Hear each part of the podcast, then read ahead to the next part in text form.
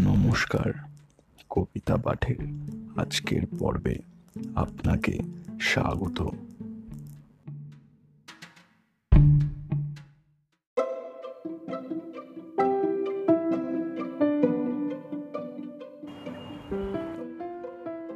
আজকে আমার নিবেদন কবি সুকুমার রায়ের বিখ্যাত কবিতা জ্বালা পুজো সংবাদ। কবিতা পাঠে আমি সাহেব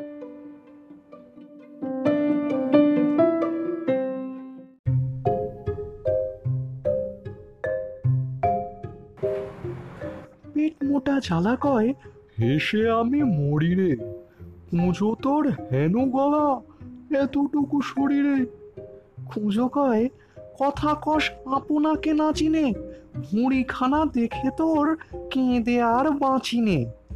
জ্বালা কয়, সাগরের মাপে গড়া বপু খান, ডুবুরিরা কত তোলে তবু জল অফুরান। পুজো কয়, ভালো কথা তবে যদি দইবে ভুঁড়ি যায় ভেস্তিয়ে, জল কোথা রইবে?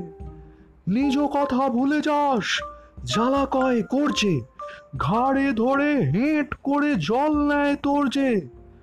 কুঁচো কয়, নিজ পায় তবু খাড়া রইত, বিড়ে বিনা কুপকাত, তেজ তোর ওই তো।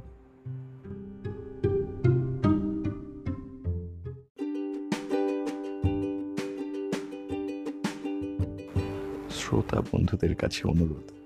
অবশ্যই জানিও কেমন লাগছে আমার কবিতা পাঠ। আর শেয়ার করতে কিন্তু ভুলো না। তোমার শেয়ার আমায় পৌঁছে দিতে পারে বহু মানুষের কাছে। এছাড়াও আমার আপকামিং এপিসোডসের আপডেটস পেতে সাবস্ক্রাইব করো আমার চ্যানেল ধন্যবাদ।